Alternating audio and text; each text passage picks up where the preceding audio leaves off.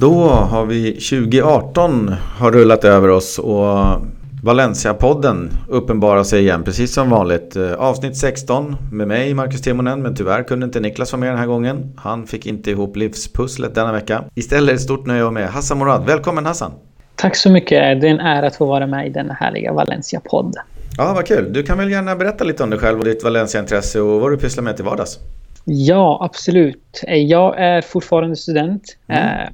Eh, jag studerar på Uppsala universitet och är inne på min sista termin. Så det är full fart på den fronten. Uh, utöver det så jobbar man lite till och ifrån vid sidan om. Mm. På Valencia-sidan så har jag följt laget sedan början på 2000-talet.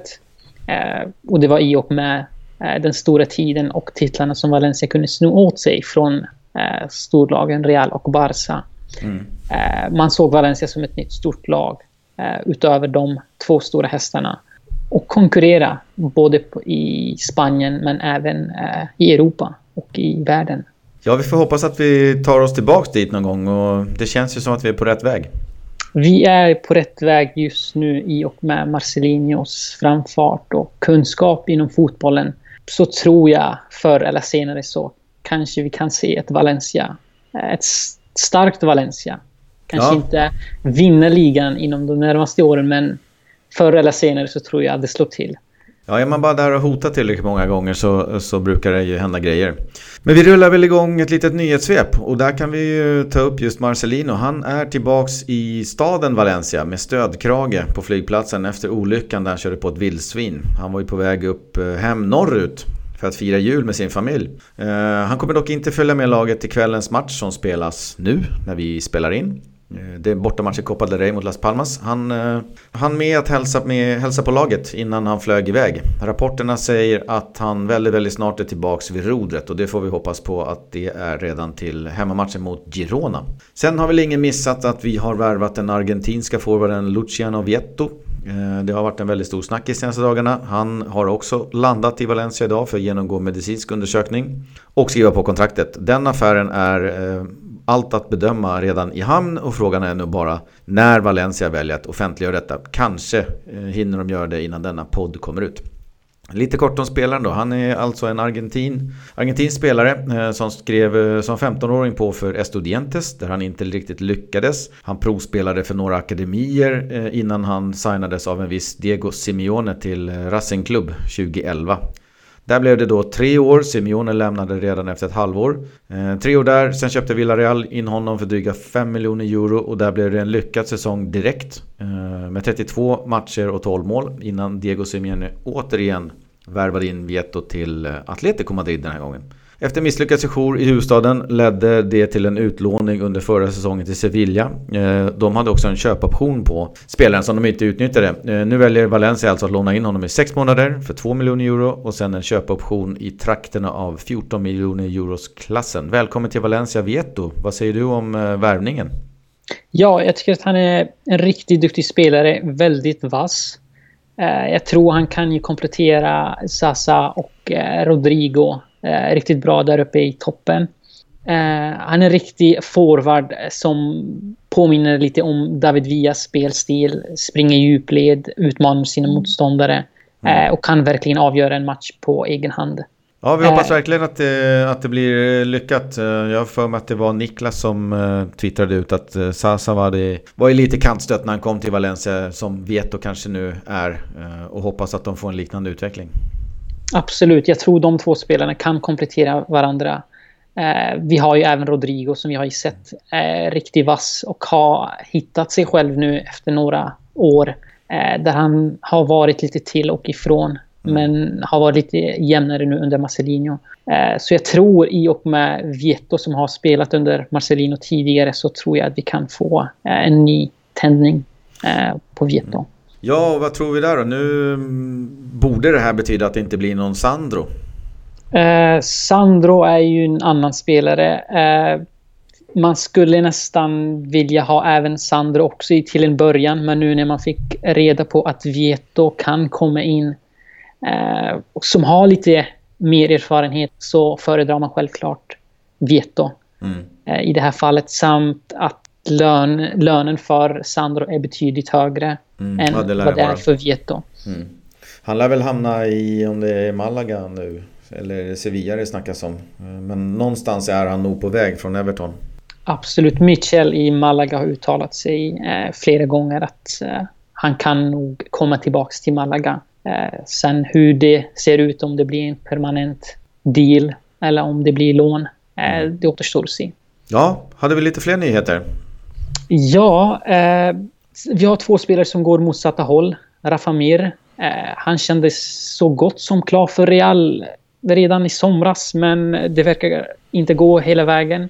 Eh, Wolverhampton snor åt sig Rafa Mir och det var just detta Nuno som eh, gav även Rafa Mir chansen och debuten i en Champions League-match som ja, snor åt sig honom tillbaks eh, till Wolverhampton eh, och visar igen eh, om han nu satsar på Rafa Mir. Mm. Rafa Mir annars alla spek spekulerade även i Valencia att han skulle ju till Real men nu blev det inte av. Eh, vilket är ganska förståeligt i och med Reals breda trupp och eh, stjärnor som man har slängt i väggen eh, från B-laget. Så jag tror att Famir gör ändå helt rätt i och med tro på en Nuno än eh, Real Madrid och Real Madrid Castilla. Det kan betyda en hel del eh, att ha en tränare som tror på en så att, eh, det kan nog gå bra. Väldigt viktigt här i och med att han är rätt så ung. Mm. och vi har ju sett hans egenskaper när han väl visat sig. Mm. Vi har Robert Ibanez som lämnar eh, Valencia eh, och skriver på för Getafe. Men i sin tur lånas ut även till Osasuna i segundan. Mm. Eh, här har även Valencia en återköpsklausul inskriven ifall man någon gång vill ha tillbaka honom eh, i framtiden. Ja, han har ju tillhört Valencia sedan eh, sex års ålder och jag antar att eh, klubben känner att man inte vill gå den talangen till miste om man nu skulle blomma ut i Osasuna eller Getafe. Så det är nog bra att ha en återköpsklausul. Absolut, alltid bra. Spanska lag och spanska ligan är ganska kända för att ha egna talanger, egna spelare, homegrown, än vad det är i andra ligor. Så är det viktigt, riktigt viktigt att vi har en sån här deal. Mm. Ta hand om våra spelare. Eh, vi har även gamla hjälten Valencias David Silva som har nyligen blivit far till en son vid namnet Matteo som föddes alldeles för tidigt eh, och nu kämpar, kämpar med läkarnas hjälp att klara sig. Eh, vi håller även tummarna för lille Matteo. Ja, det var fint. Jag såg att, Silva. Ja, jag såg att Pep Guardiola var ute där och sa att eh, det spelar ingen roll om de tar några poäng överhuvudtaget eh, i resten av säsongen. För det, det handlar om eh, familjen är viktigast för Silva. Så att eh, han får ta den tid han tar. Och vi, som sagt, vi håller alla tummarna vi kan för Matteo och eh, David Silva. Absolut. Eh, Netto, vår målvakt, har blivit pappa till en liten tjej. Även honom önskar vi ett stort grattis. Ja, härligt. Värsta babyboomen i Valencia nu. Absolut. Då avslutar vi nyhetssvepet där. Då är det dags att ta fram uh, oddset-kupongerna. Det har blivit trippeldags. Och eh, alltid när vi har en gäst så ger vi tillåtelse att kapa Hermans trippel. Så Hermans trippel blir idag en Hassans trippel. Däremot så eh, pratade vi i förra avsnittet om 2017 års mest betydelsefulla spelare. Jag och Niklas. Den här gången så tänkte Hassan komma in som gästspelare med sitt bidrag i samma ämne. Alltså de mest betydelsefulla spelarna 2017. Så Hassan, take it away. Ja, några spelare som har varit anledningen till Valencias framfart under denna höst. Eh, det finns självklart många anledningar, men om vi radar upp några spelare. Självklart en subjektiv bedömning här också. Eh, jag radar upp eh, nummer tre. Det är Neto i målburen. Det är en spelare som ingen har lyft upp så ofta. Eh, men han har varit riktigt stabil eh, och eh, dirigerat, dirigerat backlinjen riktigt bra. och våran Alves är helt bortglömd. så Neto tar jag som en trea här. Alves var ju lite av en vattendelare men det var nog ingen som tyckte att han var jättedålig. Och när han försvann så var det ju frågan vem är det som tar över nu liksom. Så att eh, Netto svarade på alla de frågorna rakt av. han Absolut. har axlat den manteln perfekt han har täckt det där hålet och ojämnheten hos Alves riktigt bra. Mm. Eh, backlinjen har ju sett mycket stabilare ut. Eh, Neto är väldigt bra även i luften och även lite allround eh, målvakt som man kan lita på även i stora matcher. Ja, det är väl egentligen bara någon miss där på Messis skott mot Barcelona. I övrigt eh, så kommer jag mest ihåg eh, stabilt spel och eh, faktiskt ett par riktiga, riktiga idioträddningar som han inte skulle haft en chans på men som han ändå räddade. Så att jag gillar Neto. Jag känner mig trygg med honom. Ja. Eh, nummer två har vi Sasa. Mm. Uh, vår an italienska anfallare som har definitivt överpresterat och det här är verkligen ingenting jag hade räknat med ja, när vi fick han första, första dagen.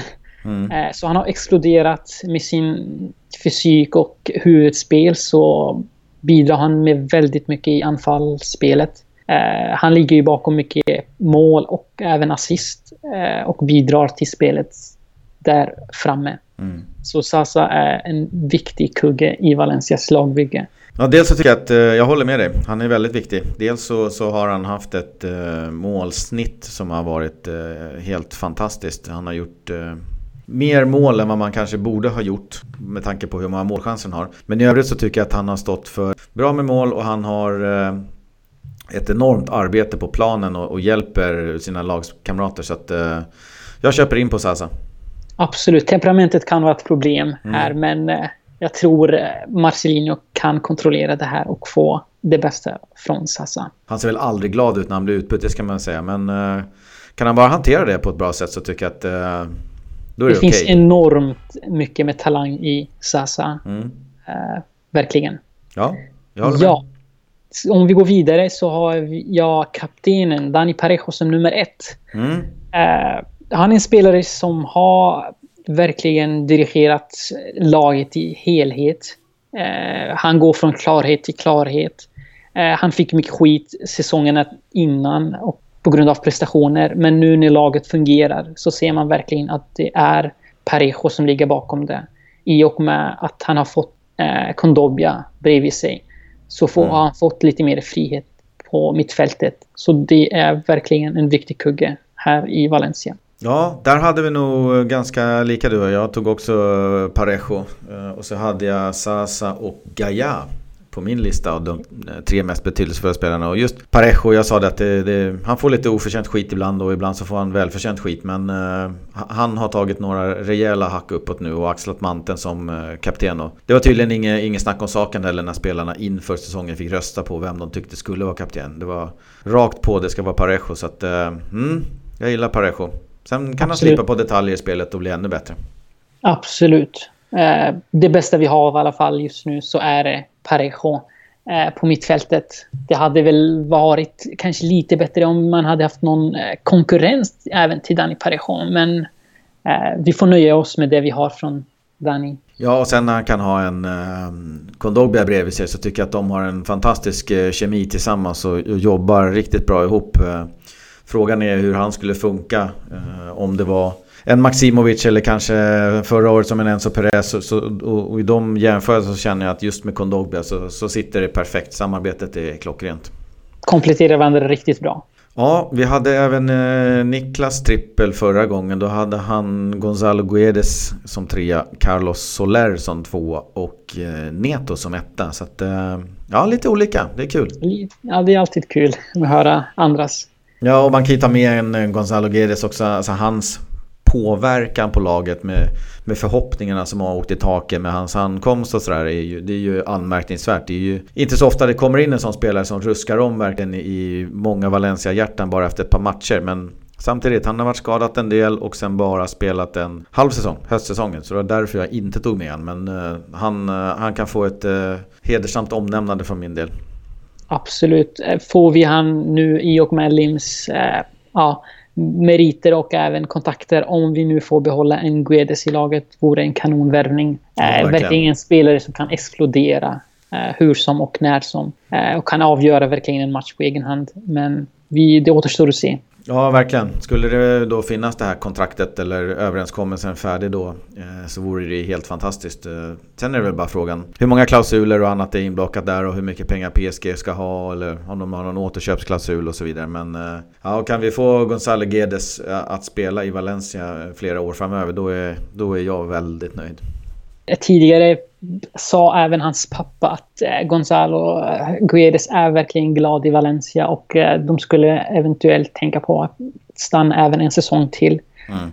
Men vi får se i och med PSGs krav och det man har spenderat så behöver man även sälja spelare. Eh, och de kan vara i behov av pengar. Så, och det är någonting som Valencia kanske inte har om man jämför med klubbar som Arsenal eller Bayern München som har varit intresserade av Guedes. Eh, så det är ganska mycket eh, som vi får se under sommaren. Ja, men det, det jag får en känsla av är ju de här, vad var det, 25-30 miljoner euro som det snackades om att det fanns då en överenskommelse mellan Valencia och PSG. Det kändes väldigt lite till att börja med. ingenting i jämförelse med, alltså det är kaffepengar jämfört med vad PSG normalt håller på att bränna på spelare. Och det här är ändå en talang, man kanske inte ser att han spelar där men jag tror att Alltså, kan de lyckas utveckla honom i en klubb eller låna ut honom om man tar på sig PSG-hatten så ska de nog kunna få ut mer än 25-30 eh, miljoner euro för Men eh, ja, det kan ju vara Lims eh, kontakter där som har dragit så att de har kommit överens om någonting bra. Så vi får se. Jag håller alla tummar jag har att L'Equips artikel stämmer. Mm, det gör vi. Då så, då avslutar vi din trippel. Vad hade vi? Vi började med Neto och så hade vi Sasa, Sasa och Parejo.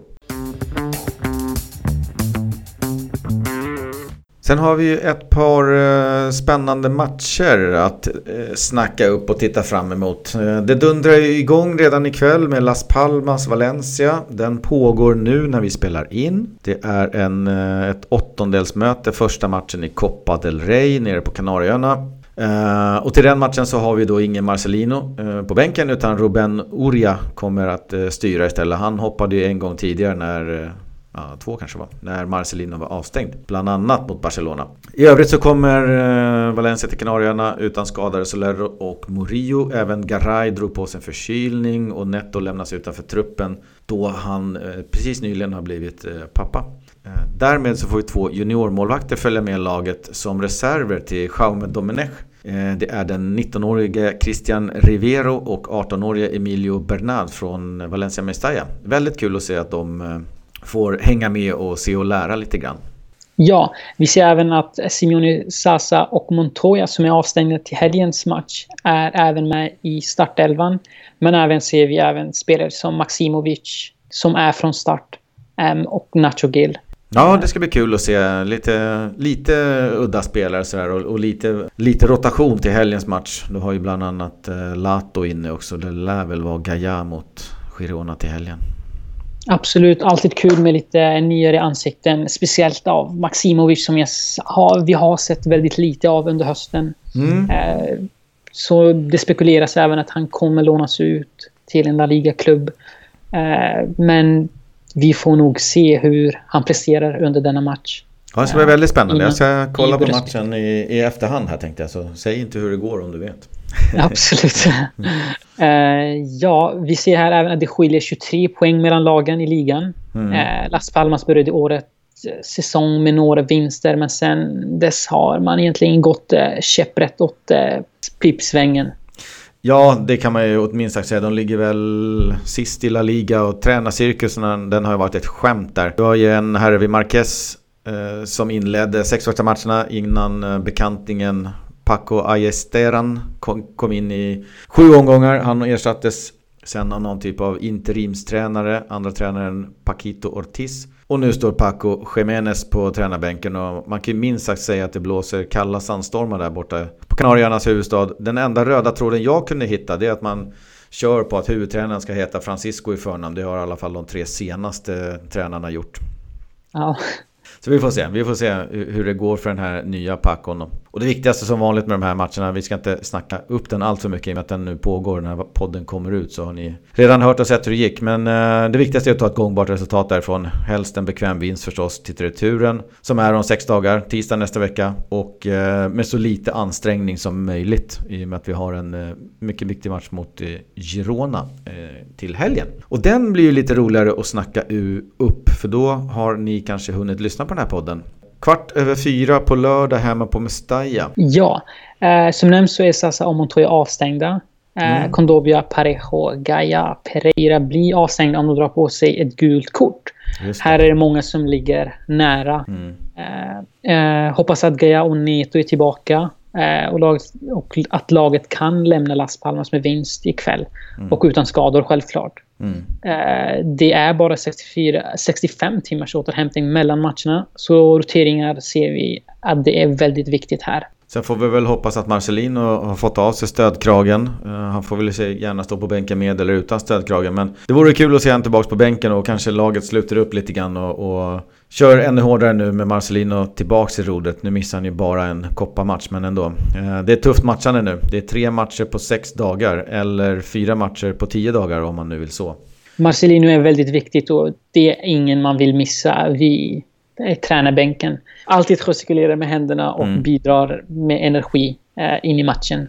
Ja, det vore kul. Det vore kul att se han där med sin energi. Eh, Girona då, då, de brukar väl alltid komma till spel med Pablo Maffeo och Porto som har lite Valencia-förflutet. Båda har ju dessutom omnämnts som eh, potentiella eh, Valencia-förvärv nu i januarifönstret. Sen vet man ju inte hur allvarligt det är. Men Maffeo-värvningen känns väl spontant som att det möjligtvis kan finnas lite mer substans i eh, än Porto. Maffeo är ju då en eh, högerback. Där eh, jag, om inte annat, känner att vi behöver värva in någon. Eh, sen återstår det att se huruvida Maffeo spelar den här matchen eh, och hur bra han i så fall gör det. Eh, Gironas tränare Pablo Machin brukar ju ställa upp med någon typ av udda 3-4-2-1 uppställning på, på banan med den vasse Christian Stuani längst fram. Han har stått för nio av lagets 21 baljer framåt och Porto har faktiskt petat in fem. Så att, kan vara vassa grabbar där. 21 mål är lite tunt dock. Väldigt kul att vår före detta Porto har ju lyckats i Girona. Mm. Eh, lite svårt i Valencia under hans tid. Eh, men vi förhoppningsvis så exploderar han och vi värvar tillbaka han. Eh, om det nu är möjligt. Ja, och jag kan tycka Girona är ett svårt lag alltså. Det känns som att de kom från ingenstans. Jag trodde inte alls på dem. Vad är det här för något skämt? Någon typ av Manchester City-koppling. Men jag har inte sett så mycket Manchester City-spelare där. Förutom Pablo Maffeo då möjligtvis. Och så gör de det ganska bra. De gör det svårt för en massa lag. Eh, de är trassliga att möta så att eh, det här det måste tas på allvar väldigt bra lag likt Getafe, mm. Levante som spelar väldigt hårt och eh, fult. De förstör motståndarnas eh, speluppbyggnad. Mm. Eh, men även humöret. Eh, vi har ju tappat tidigare poäng eh, mot Getafe nu senast och eh, Eibar. Mm. Eh, så det här kan nog sluta illa och, om man inte är riktigt fokuserad och 100 procent. Ja, Niklas, Niklas har varit inne på det flera gånger. Valencia har haft lite tufft här nu på slutet mot de här mindre lagen som grisar till sig poäng och spelar fult och bara är där och förstör. De lyckas peta in en eller två baljer och så, så lyckas inte Valencia vända på skutan. Och nu får vi hoppas att Marcelino har hittat någon mirakellösning. Absolut. Jag tror man får ju motivera spelarna till 100% men även att kunna hantera sådana här situationer och sådana här lag. Det mm. finns ganska gott om dem i ligan som vi ser. Ja, det kan vara en bra egenskap att veta hur man spöar sådana här lag. Eh, men vi går väl raskt vidare till scorecasten. Där gick det jättedåligt senast mot Villarreal. Eh, jag trodde på 3-1-seger med Sasa och Niklas trodde på 3-0 med Gedes. Det vart inget bra. Vi eh, står kvar. Niklas har 11 poäng och jag har 8. Eh, Niklas har däremot eh, smsat in sitt tips Eh, för den här matchen. Så han tror att Valencia inleder året på bästa sätt med en sprakande målfest hemma på Mestalla. Eh, när krutröken har lagt sig har Valencia vunnit med 3-0 och Guedes gjort två mål. Dessutom så har han gjort det första. Jag skriver ner Niklas 3-0 och Guedes. Vill du eh, slänga in ett tips? Ja, självklart blir det vinst hemma på Mestalla. Men min, mitt lilla tips, det kan, jag har gissat här på Vieto om han mm. får chansen att spela så tror jag definitivt att han öser in ett, ett, ja, ett mål mm. minst. Men 2-0 på Mestalla. 2-0, då får vi hoppas att eh, om ditt tips ska gå in att eh, ja, han kanske får spela från start, det vet man aldrig. Eh, men om han får hoppa in att han kanske gör två snabba då? Ja. Jag tror också på vinst. Jag tror på 2-1, lite tajtare, lite jobbigare. Jag hamrar vidare på Rodrigo. Rodrigo.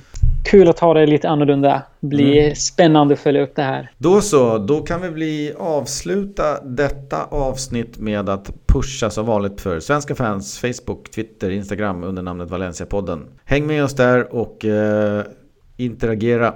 Eh, maila gärna också valenciapodden gmail.com. Vi svarar faktiskt på alla mejl som kommer in. Eh, det kan handla om eh, Frågor kring Mestalla, det kan handla om restauranger, det kan handla om turisttips, eh, vad som helst, om spelare, vad vi tror. Så att, eh, kontakta gärna oss, vi ser till att svara på allting så får ni ha det bra och vi säger väl adjö med ett sedvanligt hasta luego.